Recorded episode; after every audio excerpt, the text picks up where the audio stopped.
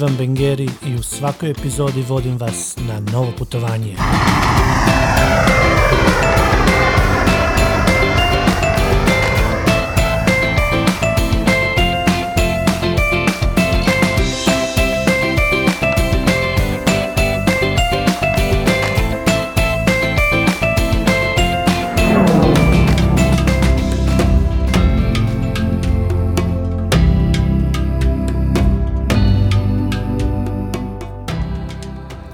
Vjerujem da ćete se složiti kako su uz prirodne ljepote zemalja koje posjećujemo, kultura i ljudi upravo jedna posebna dimenzija. Ponajviše ljudi koje upoznajemo na putovanjima i koje nakon toga možemo možda nazvati i prijateljima. Upravo su ta prijateljstva s putovanja jedna od najvećih bogatstva u životu koje imam. Jedan od takvih prijatelja koje sam upoznao na putovanjima je Ivan Vuković Vuka iz Dubrovnika – Upoznali smo se 2016. godine na Filipinima, Ivan puno putuje, upravo se nalazi u Keniji gdje po peti puta volontira u sirotištu Mali dom. Odlučio sam ga nazvati.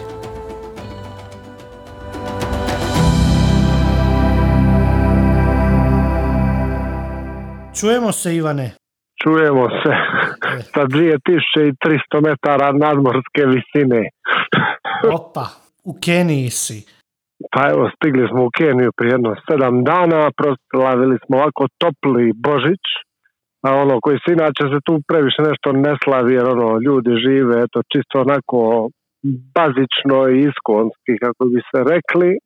Temperatura je nekih, a ono, hvata se neke tridesetice, ali nije to ono filipinska vrućina ili vrućina Zanzibara ovdje na suha vrućina sa puno prašine i naravno večer se lijepo spava, večer temperatura padne na nekih 16-17 stupnjeva. Tako da je po danu 30, a večer je za pokrice dekom, kako bi se reklo.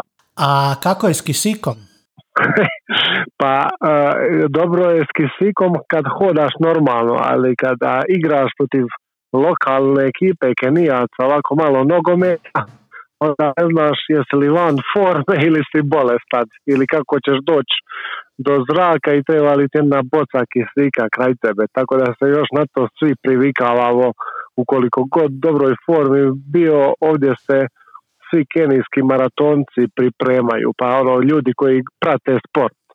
Pa kad su čuli za sve one maratonce i njihove olimpijce od Kipčoga i ostalih, oni su rodom sa, iz ovih krajeva. Tako da su ovdje ljudi stvarno navikli trčati. Ako ih ne zaustaviš, oni će još i dalje trčati.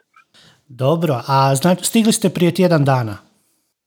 Stigli smo prije tjedan dana i naravno krenuli smo ono Dubrovnik, Zagreb, Zagreb, Doha, Doha, Nairobi i onda jedno 5-6 sati autom istočno prema Ugandi gdje je smješten mali dom, tako da se putovalo jedno dan i po. Znam da ste išli Qatar Airwaysom preko Dohe, pa kako se sad putuje uopće?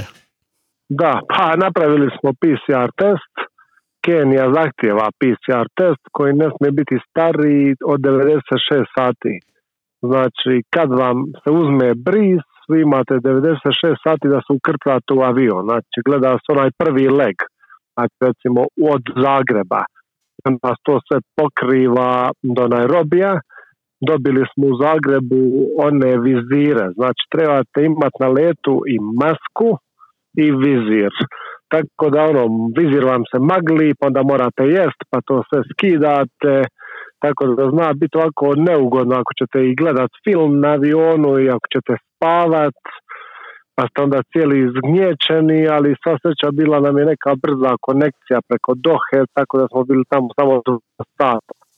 I onda smo jako brzo smo stigli do Nairobija ono, stewardese i stewardi su odjeveni kao kirurzi koji vam vade ovaj bris iznosa za covid i nije bilo uopće puno ljudi. Doha, Zagreb Doha je bilo jedno dvadesetak ljudi u avionu, ali Doha Nairobi imaju 17 letova tjedno, znači i voze se sa Dreamlinerima, Znači ti letovi su u fulu, kako bi se reklo. Tako da ovo sve prema funkcionira normalno jer oni mislim da još nisu ni svjesni da se nešto poput korone događa. Mislim da im je to najmanja briga uz ove malarije, ebole, kolere i razne, razne bolesti koje haraju ovim kontinentom. Da, nažalost. Znači, razmak na ovim letovima do Dohe nije problem, ali nakon toga, nakon što se dođe u Afriku, korona zapravo nije im vijest dana. Nije vijest dana i to je jako lijepo jer ono kad uhvatite gledate ove naše evropske vijesti, o ničem drugom se ne priča nego o koroni. Ovdje oni šetaju bez maski i govore da nema korone. Isto ono što je rekao onaj predsjednik Tanzanije, kaže papaja je dobila koronu. ono, mislim, njima je to ono, nije im toliko, toliko bitno kad se ljudi bore kako živjeti iz dana u dan. Tako, a i skupo im je. 52 je test za koronu u Keniji, što je za mhm. njihov standard ogroman novac test za malariju je jedan dolar pa ih umre u Africi pola milijuna jer nemaju jedan dolar za test za malariju. Tako da ono i, i da ih i da je imaju ne bi se testirali. Da. A reci mi, e, koji put si ti, znam da si e, često, to je više puta bio u malom domu, kad si bio prvi put i koji put e, si sada tamo u posjeti? Da, u malom domu u sirotištu kod Framira sam od 2013. godine, ovo mi je peti put da dolazim u mali dom. A inače sam zadnjih osam godina barem jednom zimi dođem na mjesec dana u Afriku. Krenuši od Kenije do Zimbabvea. Ali u malom domu evo me dolazim već peti put. Ovaj put će biti najkraće jer smo svi isfrustrirani tim lockdownima pa smo rekli ostaćemo samo tri tjedna u slučaju da bude nekih otkazivanja ili zatvaranja zemalja, a inače sam ostavio volontira po tri do četiri mjeseca. Znam, da, i reci mi, ajde predstavi ekipu. Znam, e, ti si iz Dubrovnika i ostalo dvoje. Znači, ekipa, ekipa nas je četvoro. Jedna cura iz Baške vode, cura iz Dubrovnika, i momak iz Dubrovnika. I mi smo prvi volonteri od lockdowna, od ovog pojave korone, od prošle godine u prvom, drugom mjesecu da smo došli. Znači nije bilo uopće volontera a godinu dana u malom domu. Neki su htjeli doći i ove godine 2021. ali ono kako se situacija nekako ne znam zahuktava kao što su nam rekli mislim da mnogi neće potegnuti do Afrike ni u 2021. barem ovim prvim mjesecima. Da, sigurno. Nadam se da će se barem od proljeća krenuti prema normalizaciji. A daj nam ukratko, evo ja nisam nikad bio u Keniji, osim na aerodromu u Nairobiju, bil, e, bilo je to na presjedanju, čini mi se, za Tanzaniju. Mali dom je, u, rekli bismo, u jednom vrlo ruralnom dijelu, ako se neki dijelovi Kenije uopće mogu nazivati urbanim. Reci mi, ovoga, znam da je u centralnom dijelu Kenije, znam da je najveći, e, jedan od većih gradova u blizini, ne znam, 30-50 km Subukija, a zapravo Subukija se zove ovo mjesto, Lover Subukija gdje je mali dom, a, a grad je na Kuru. Da, na Kuru je grad koji je jedno 50 km daleko i e, rekao si da ste išli satima od Nairobija do tamo. Malo nam lociraj mali dom i opišnjam mali dom. Neki znaju, neki ne znaju. Znam, koliko ja znam, postoje dvije škole, mala, velika. Znam da tu ima preko tristotinjak djece. Pa malo čisto ugođaj, pa eventualno paralele od 2013. kad si prvi put bio i što se ovih godina mijenjalo. Svake godine se iznenadim. Jer ja, ono, znam kako doputovati iz Nairobija, neka sam putovao Matatu, ima sad uzmemo čak i privatni transfer, jer se tako turizam se razvija, a i pomažemo lokalnoj zajednici. 2013. nismo imali ni struju, struju smo imali kroz solare, što je ono jako mali napon, vodu smo imali eto na kapaljku, kako bi se reklo, da nam se nije htjelo dati ni tuširati, jer ono, iznervirali bi se koliko bi vam to potrajalo a sad smo dobili do pola sela smo dobili asfalt.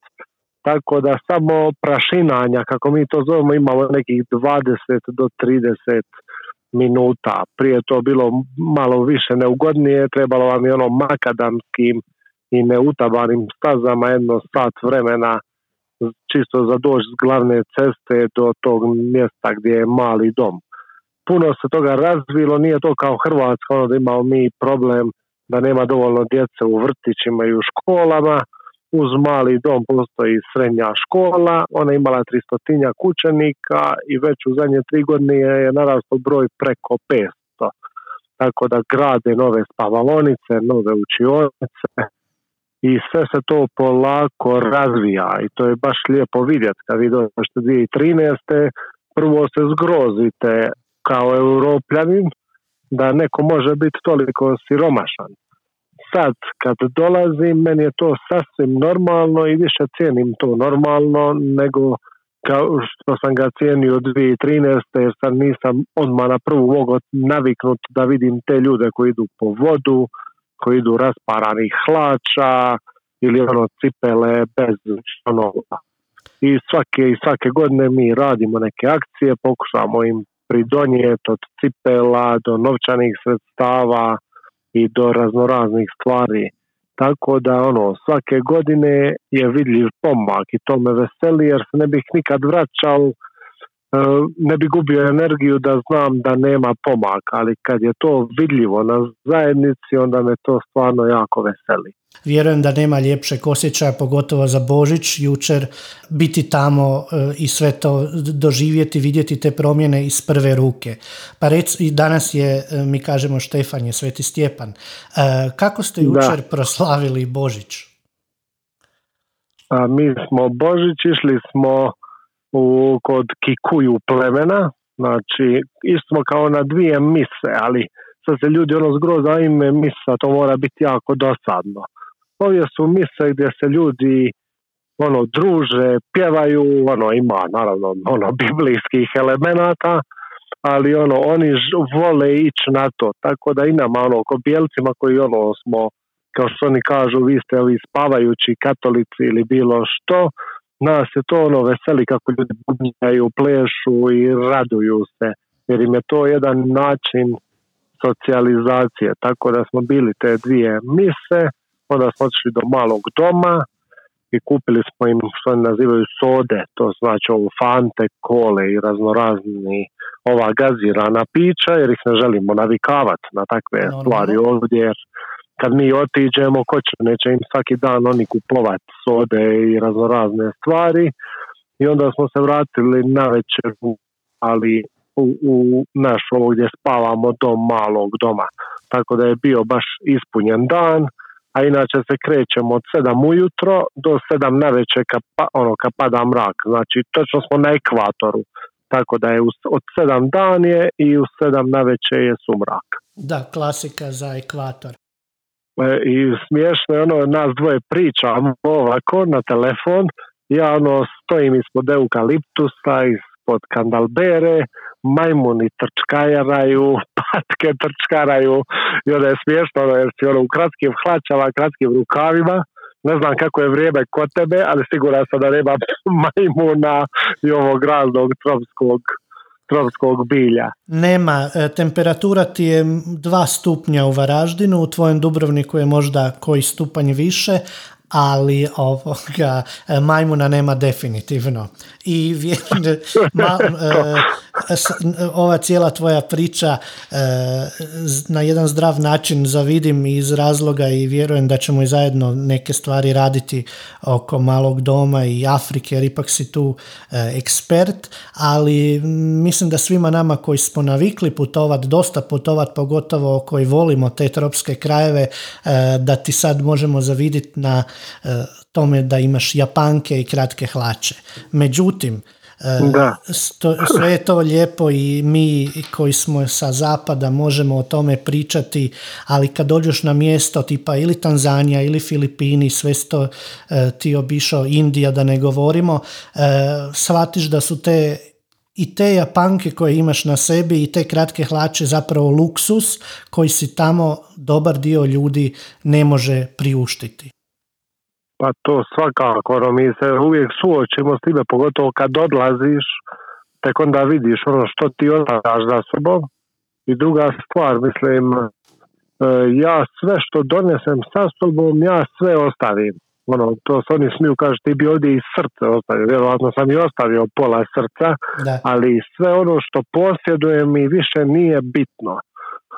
I ono i frustrira me, jer ono, javlja mi se prijatelji iz Dubrovnika, znaš da mi ima ove tradicije, kolendavanja, lijepo se odijeni, lijepo se obuci, pa mene to, ja sam postao ono frustriran, da su mi prijatelji rekli ono kako si ti smiren u Africi, a frustriran u ovom našem svijetu. Pa ne znam šta bi rekao na to, jer ono, ti znam točno kako ta bijeda izgleda i počeo sam ja misliti, aha, neću ovo kupiti jer mi je 70% skuplje, čekat ću da bude 30% skuplje, ne želim da mi test na koronu košta 200 dolara, svugdje košta 70 dolara, ono i tako te neke stvari me ono izbacuju iz takta. I onda uspoređujem ovu tječicu iz malog doma ili iz sela, iz sela sa ovom djecom po Varaždinu, Zagrebu, Dubrovniku koji plaću ako nisu dobili tablet ili novi telefon ili ne znam što god žele. Ovim, ovoj djeci daš dva bombona i oni su ono najsretnija djeca na svijetu. Pogotovo što dosta te djece u malom domu i okolo imaju raznorazne bolesti od polija do ono totalnih paraliza, od mentalnog zaostatka i oni se uvijek smješkaju i oni su uvijek sretni ništa im nije teško. Tako da ono, ovo je meni neko resetiranje. Pomažem ljudima, ali me vrati uvijek u neku normalu tog našeg, ne znam, zapadnjačkog života. Da, puno toga mi nismo zapravo ni svjesni i u ovoj situaciji, u ovoj situaciji korone koliko nam je ipak dobro, no možda ipak e, i ova 2020. čudna potakne ljude na razmišljanje da budemo malo zahvalniji nego što zapravo jesmo i puno toga uzimamo zdravo za gotovo, a nerviramo se oko stvari koje su zapravo trivialne jer e, sada gdje se nalaziš u tvojoj okolini e, nije briga novi tablet, nije uopće zapravo smiješno, nego je briga što ćemo sutra ili danas jesti. Da, od dana do dana. Oni nemaju ono plan za bližu ili dalju budućnost. Da se stvarno živi od dana do dana. I ono, znam kad ulazim u neke dobro stojeće obitelji, ono kad vas pozovu ljudi na ručak, ono, mislim to je ručak, ono dobijete malo krompira, malo riže, jer naravno hrane s ugljikohidratima da bi preživjeli. I ono, to su kuće pravljene od blata, tu možda je došla struja, voda je u bunaru, pa je morate prokuhati, pa pit i raznorazne stvari, ono, kuhinja vam je otvoreno, WC vam je naravno poljski negdje ili u prirodi i ono, spavaju po nekim metovima po podu ili po nekom madracu. I ono, spava i po 6, 7 do 10 u kući. I onda kad to usporedim s našim načinom života, onda kažem ono, ajme majko, ko bi se na ovo navikao, ali mislim, živ čovjek se na sve navikne. Navikao sam se ja na Afriku više, tako da ono, mogu biti stalno prašnjav, jer ja pričam, to mi majmuni trče, nego sam prašnjav, kao da sam se valio u nekom svincu, jer ti dok šetaš, dok se voziš okolo, to je suha sezona, enormna je količina prašine u zraku. Tako da mi maske protiv covid služe kao maska protiv prašine. A koliko maska ne pomaže da sam ja pun prašine, znači i u ustima i u nosu i se ono šalimo, kaže evo jedemo čupavce, one kolače za možiće nam škripe zubi od prašine. A dotakli smo prehranu, uglavnom je vrlo jednolična i treba koliko se može uzimati proteine, ali meso je tamo pravi raritet na meniju, jel da? Kod... E, da, meso je luksuz. Evo djeca koje su brinu u malom domu, pa oni jedu svako šest mjeseci meso. Ovi ljudi koji žive okolo, koji imaju čak manji standard od malog doma, mhm. oni nikako ne jedu meso jer ga ne mogu priuštiti i sve je taj ugljikohidrat nekad mi ljudi kažu, a vidi kako stomak imaju ispupčen ova mala dječica, pa zato što je to zbog velike količine ugljikohidrata napuhani su. znači, nutritivno su nikakvi i curice imaju kratku kostu, jer ne može ni kosa rast ako vi nemate kvalitetnu prehranu, ali ono, sve je basirano na riži, grahu, galiju, čapatiju koji ono izgleda ko i tako toj, toj hrani. I znam se dogoditi ono da provedem tri mjeseca u Africi na toj riži, grahu, dobro da sebi mogu i priuštiti tu i tamo meso, iako je jako žilavo, jer je ono, životinja trči svugdje, tako da je žila, ono, atletske životinje su ovdje, ono, su ufudrane svime i svačim i onda se vratim nakon tri mjeseca i mama me pozove na ručak i što dobijem za ručak, dobijem grah, jer znaš kako je trebaš nešto pojest na žlicu, ono, i nakon tri mjeseca graha ja dobijem grah kod kuće, tako da je bilo ovako nekih smiješnih situacija. I meni se slično dogodilo nakon, ne znam, dva, tri mjeseca Azije, vratim se u Hrvatsku i mama mi napravi rižoto. Ali ovoga, pa e, dođe ti smiješno, ali opet ti bude drago, e, doma si. A reci mi, e, gdje vi spavate sad? E, I taj dio organizirate sami ili mali dom pomogne? E, vjer, siguran sam da taj dio pokrivate sami svoj smještaj, naravno i put, jer sve drugo ne bi bilo normalno. Reci, gdje vi spavate i kako vam zapravo rekao si da dan počinje u 7 sati? Neki, sad ste se vjerujem već uhodali, na što liči vaš jedan dan? Na čemu konkretno sad u ovom navratu pomažete?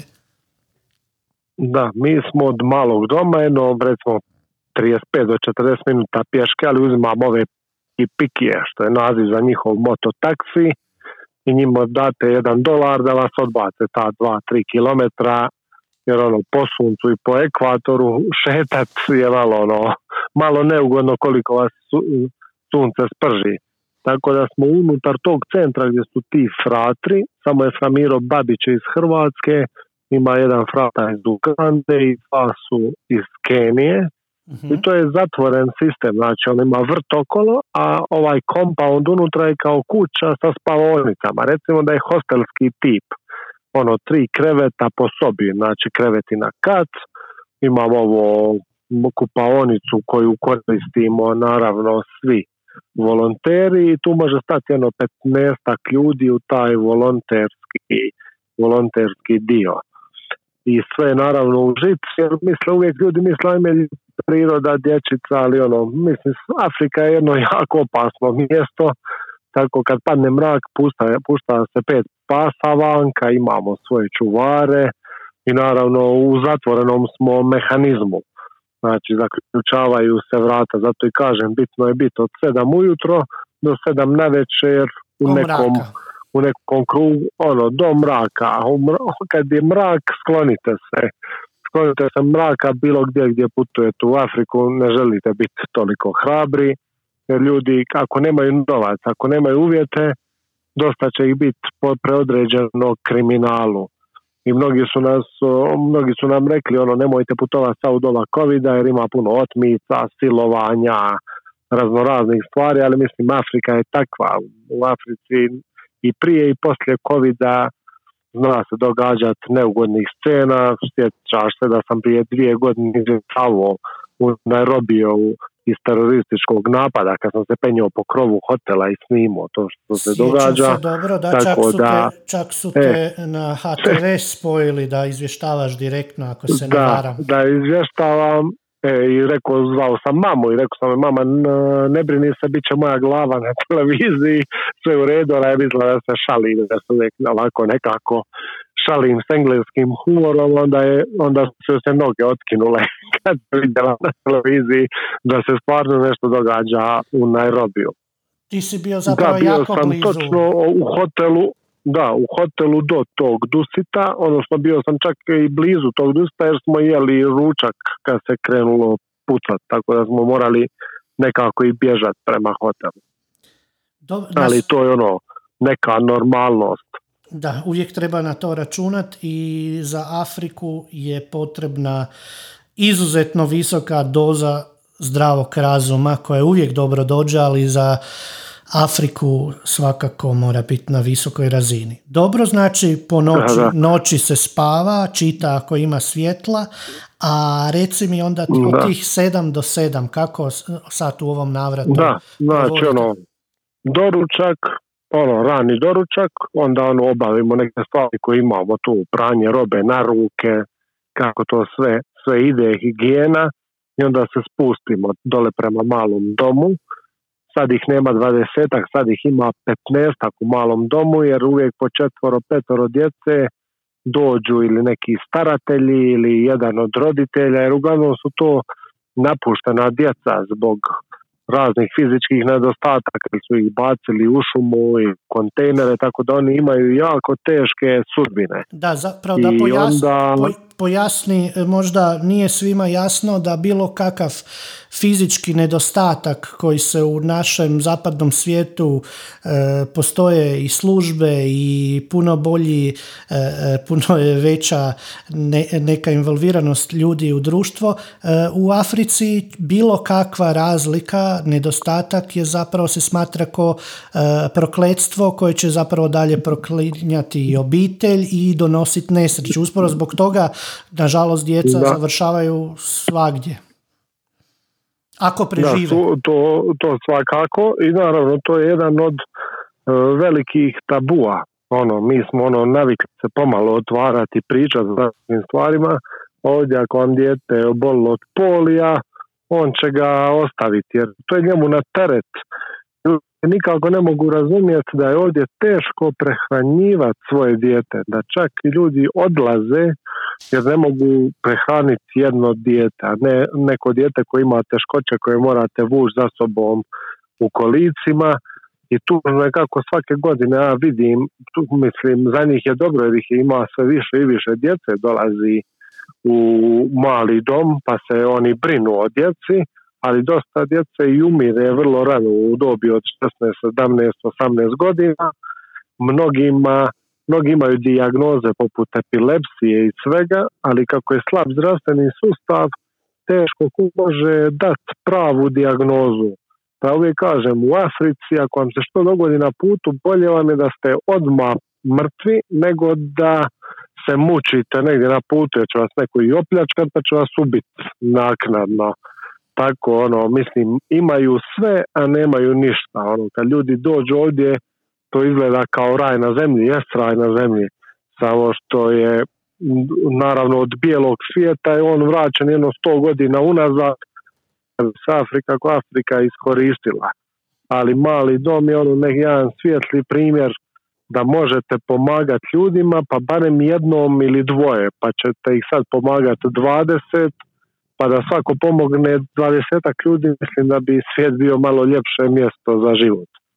Sigurno, a da ne čekamo da neko drugi to radi za nas ili e, mislimo opa ima drugih koji to rade. Svi se možemo uključiti, a znam da u malom domu izuzetno cijene e, liječničke e, timove ili medicinske sestre kad dođu i znam da nije lako ni dobiti takve volontere. Znam da je prije par godina jedna ekipa zapravo i obilazila okolne okolna mjesta i cijepila protiv polija. Da, da, imamo taj zdravstveni centar on, koji izgleda vrlo jednostavno i unutra su ono časne sestre kao u nas u bolnicama ili svugdje u Africi, ali problem toga je što su one priučene.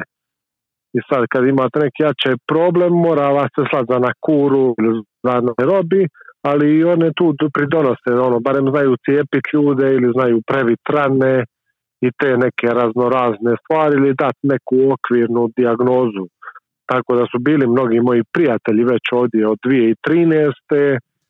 do ono, dana danas su dolazili doktori ili studenti medicine. Tako da su oni im davali neke preporuke. Evo upravo sam pričao s prijateljem ovim iz Dubrovnika, on ima jednog super prijatelja koji se bavi rehabilitacijama, koji zna te vježbe istezanja, jer ta djeca u malom domu, njih se treba istezati, rehabilitirati da bi bili i ole pokretni, jer su mnogi oboljeli od tog polija.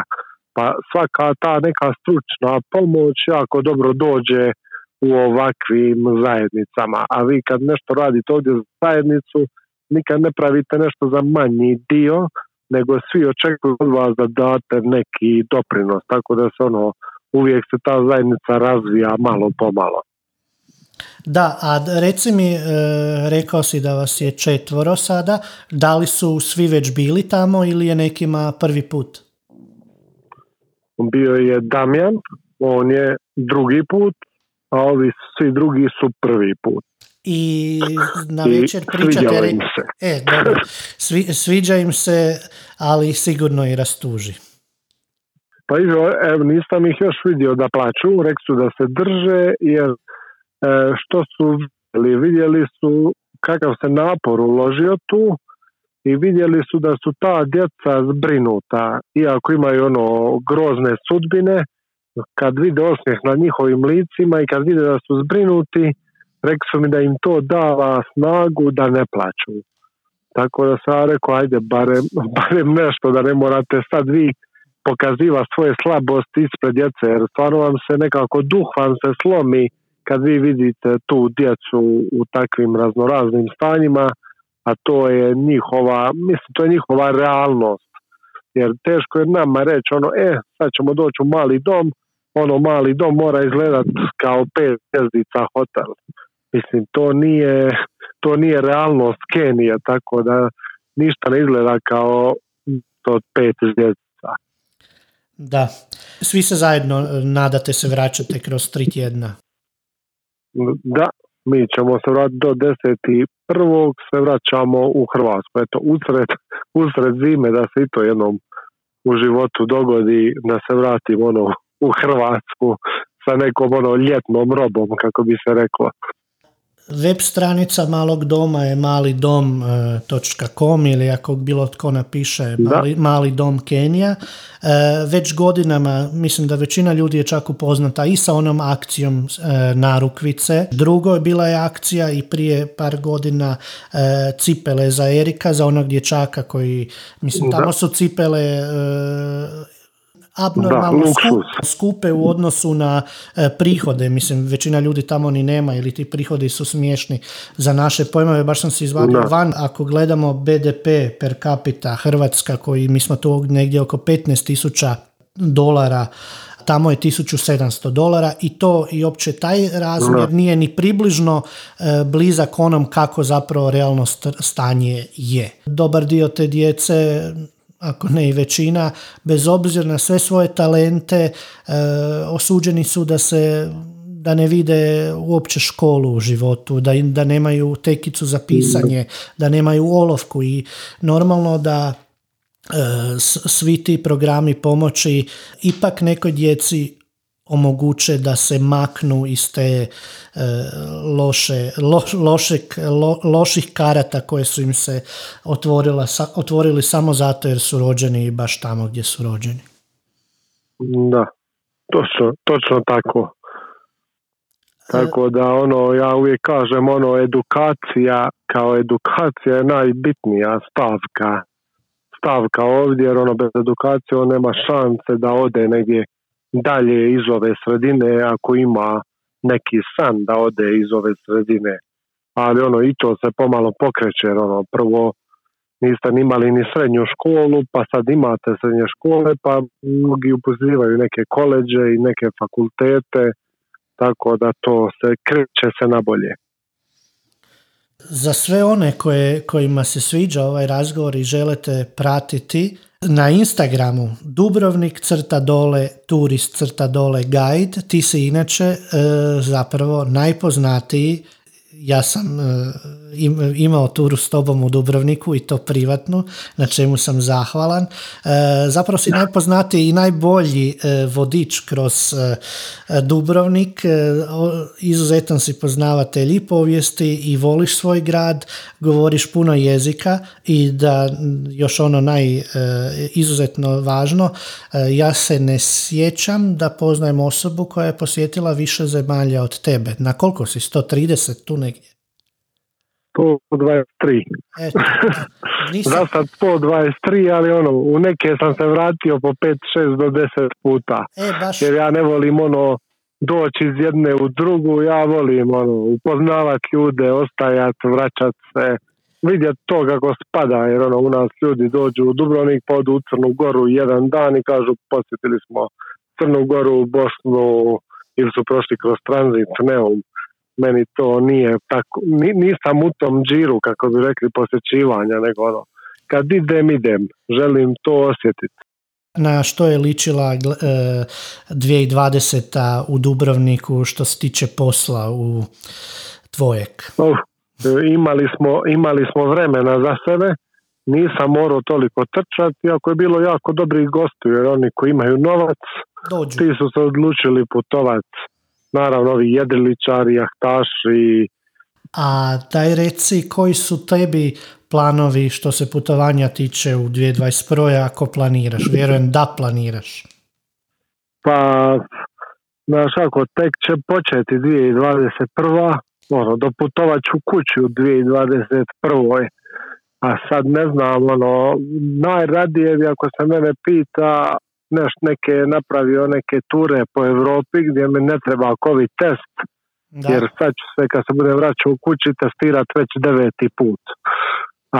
malo mi je, malo mi je previše, ono, misli da će mi otkazat let, hoće mi vrijediti test, ono, hoćeš se uspjeti vratiti kući, pa sam nešto planirao sa neke road tripove, ono, jer ono, koliko znam, Francuzi su otvoreni, Španjolci su otvoreni, vratio sam se nedavno sa Zora iz Portugala, uh tako i Italiju bi malo, ono, lijepo se vratio u Italiju, sjećaš se da smo se i vidjeli da, po Italiji, tako da mi, da, ono, to mi odgovara, ta, ta vrsta nekog, ono, života, ono, mediteranskog. Tako da mislim da ću se držati mediteranskih zemalja kroz zimu. Mislim da su se ljudi navikli na ovu neku normalnost. Ono, sad je čak i lijepo putovati jer ono, nema, nema gužvi na aerodromima.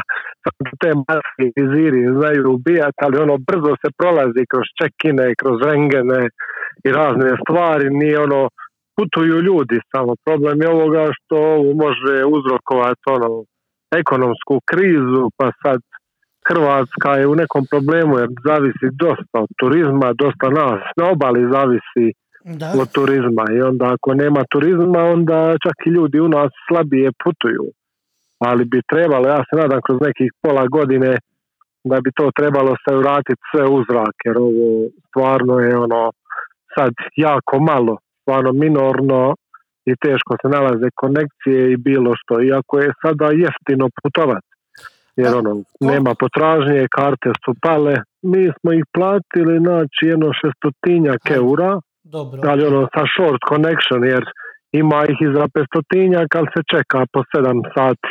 Dobro. A meni ono, sedam sati jako bitno da ne budem pod maskom i pod vizirom i da čim prije stignem. Tako da, ono, ali mislim koliko su koštale prošle godine, Mhm. to je duplo jeftinije. Pogotovo Tako u ovo da, doba. Da, ono, doba Božića i Nove godine, to je ono, stvarno je bilo skupo. Pogotovo ako bi se odlučio ko last minute, što smo mi čekali, ono, da budeš negativan, pa da tek onda ko- koordiniraš karte i sve ostalo. Dobro. Da li imaš nešto u pripremi ili evo samo u tišini e, osluškuješ ili planiraš nešto novo u ponudi za 2021. Pa moji su ono, moji su gosti ono, dosta ti filmski svijet. Iako sam ja organizirao sad puno tura, ono, od fotografskih tura, ono, do ubac, počeo sam ubacivati svoju fotografiju kroz povijest. Ljudi žele imati suvenir, žele naučiti nešto o fotografiji, žele dobro ispast na slikama. Pa sam im to dao kao neku opciju dva u jedan i ono, dosta njima približava mi naš život u Hrvatskoj i lokalni život i radim samo sa ono jako dobrom i visokom klijentelom. Mislim da me to i spasilo ovu, ovu godinu jer oni se nisu morali oporavljati, to su ljudi koji uglavnom imaju jako puno novca, tako da se nadam da će ono uz njih do godine doći neke još srednje klase ako se ovo jako brzo normalizira. Jedini problem je zbog tih lockdowna. Radio sam samo s Amerikom, s nešto Njemačkom, ali Australije i Novog Zelanda nisam imao jer su oni u lockdownu do nove godine, a mislim i po novom su negdje do prvi šestog u lockdownu.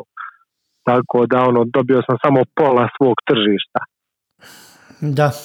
Ljudi koji godinama kvalitetno rade, godinama imaju stalne goste ili nisu bazirani na masovni turizam, znači ipak se po nečemu ističu, e, nisu imali velikih e, riječi e, da žale za nečim ove godine. Normalno, bila je loša sezona, ali nije bila katastrofa, pa mi je drago čuti to iz tvojih usta. Da, nije bilo tolikih oscilacija. Ono, odradilo se koliko se odradilo, nisu se dampirale cijene. Da, neke druge stvari su još bitne, da ono, ne šetate s cijenom sa 500 eura na 100, da odradite posao najkvalitetnije što možete da se istaknete od ostalih tisuću turističkih vodiča, a ne samo da to odradite ljude kao brojke. I to je došlo na naplatu nakon 15-20 godina da ono ljudi su samo radili ono masovni turizam, ono centrifuga. A ja sam se svojim gostima ono dvoje po dvoje, troje po troje posvećivo i naravno dobio sam kontakte njihovih prijatelja, poznanika i ti su ljudi sad meni dolazili, tako da sam stvorio jako dobru bazu i uvijek sam imao jako dobre kontakte, ali to sam radio uvijek sa maksimalnim zalaganjem. Da, a i sustavno što se tiče prezentacije svoje na internetu, putem i Instagrama i e, weba, zapravo si prvi rezultat e, ako neki stranac traži e, pomoć, to je vodiča u Dubrovniku. Dobro. Da, i ovo Twitter i LinkedIn, ove sve profesionalne mreže, ono Instagram je ono dobar da se vidi kako ono neki lifestyle, da se vidi ljepota Dubrovnika, tako da mi to još ide ono s puno pratitelja, ide i u korist. Ali ono, važan je dobar sadržaj i dobra priča, jer je počelo biti jedno, jedna lako, lijepo dobra priča i ono, da nije neki mainstream. Tako je vratimo se na mali dom. Ako neko možda prvi put sad čuje ili možda prvi put sad čuje iz prve ruke i želi se na neki način uključiti, kratko uputi malo znači kako pomoći, koje su opcije ako neko želi volontirati gdje krenuti i možda još koju riječ e, sigurno imaš poznanstvo i prijateljstvo sa Framirom pa možda e, i da njega kroz tebe bolje upoznamo. Da, pa zato ono, mali dom kao ta udruga, jer ono, puno ima tih raznih udruga što se vade na Afriku. Pa onda svi bi htjeli izvući neki novac ili to nije transparentno ili svakako, ali na malom domu na stranici je naznačeno računi, Paypal i sve.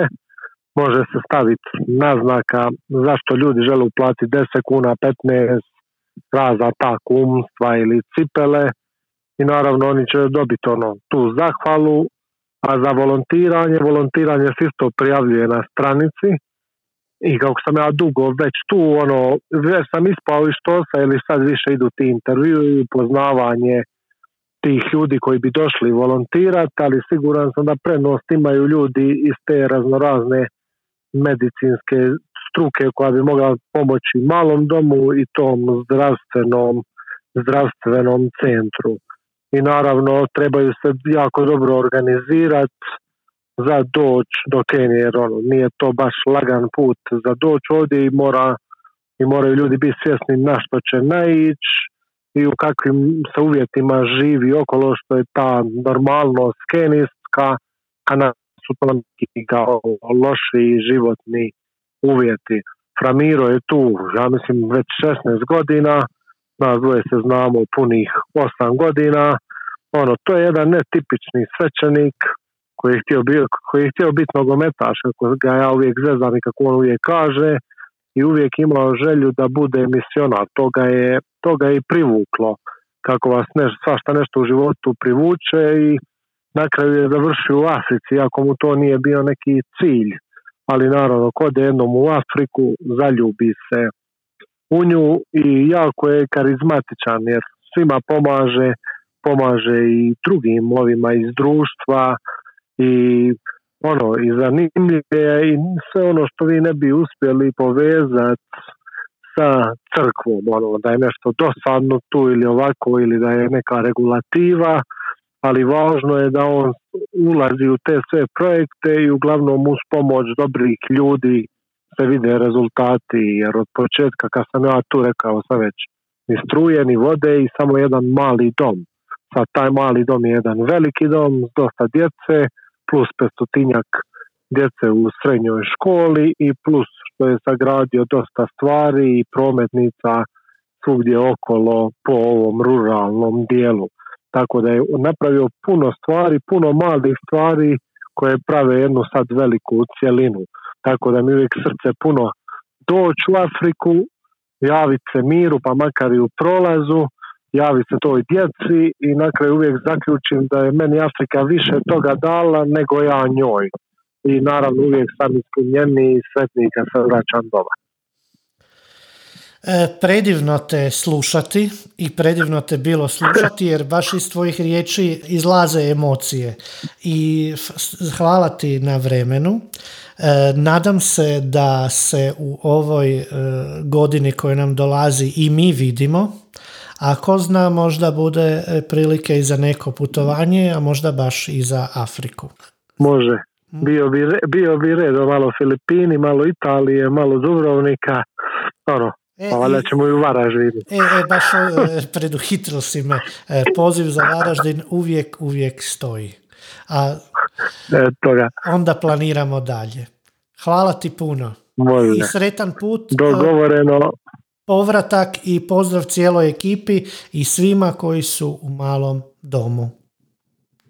Može, vidimo se i čujemo se na povratku. Sli, slikama se dobacuju.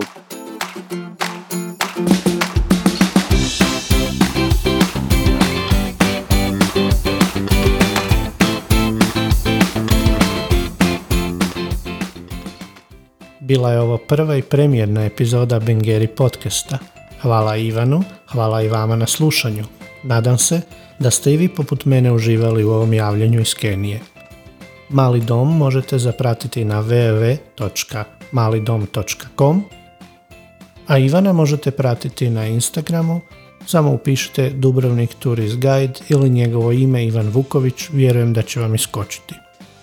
A do neke nove epizode mene standardno možete pratiti na Facebook stranici Idemo putovati piti jesti ili na Instagramu Idemo crta dole putovati. Ja sam Ivan Bengeri i lijepo vas pozdravljam.